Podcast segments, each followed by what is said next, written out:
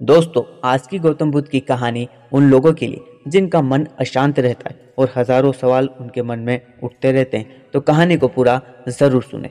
एक दिन गौतम बुद्ध से मिलने एक व्यक्ति पहुँचा। वह व्यक्ति बुद्ध से बोला कि मैं आपसे कुछ प्रश्न पूछना चाहता हूँ। कृपया आप मेरे प्रश्नों के उत्तर दीजिए। बुद्ध ने देखा कि वह व्यक्ति बहुत ही अशांत लग रहा है। उन्होंने कहा कि मैं तुम्हारे सभी प्रश्नों के उत्तर दूँगा, लेकिन तुम्हें एक साल तक मौन धारण करना होगा। उसके बाद तुम जो भी कुछ पूछना चाहते हो, पूछ सकते हो। मैं अपनी बात का पक्का हूँ, एक साल बाद में तुम्हारे सारे प्रश्नों के उत्तर मिल जाएँगे। व्यक्ति ने बुद्ध की बात मान ली और मौन व्रत धारण कर लिया। अब वह पूरे समय मौन में रहने लगा। कुछ ही दिनों में मौन की वजह से वह ध्यान में उतरने लगा था। उसका मन शांत होने लगा। मौन और ध्यान की वजह से उसके सभी प्रश्न खत्म होने लगे। इस तरह एक साल बीत गया।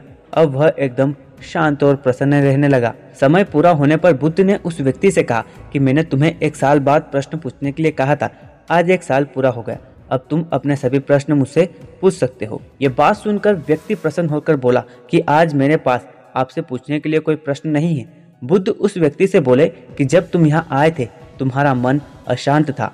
जब किसी व्यक्ति का मन शांत नहीं रहता तो उसके मन में प्रश्न उठते रहते हैं। अशांत मन परेशानियों का कारण बनता है। हमारे मन की दो अवस्था हैं, एक में प्रश्न होते हैं और दूसरी अवस्था में उत्तर होते हैं।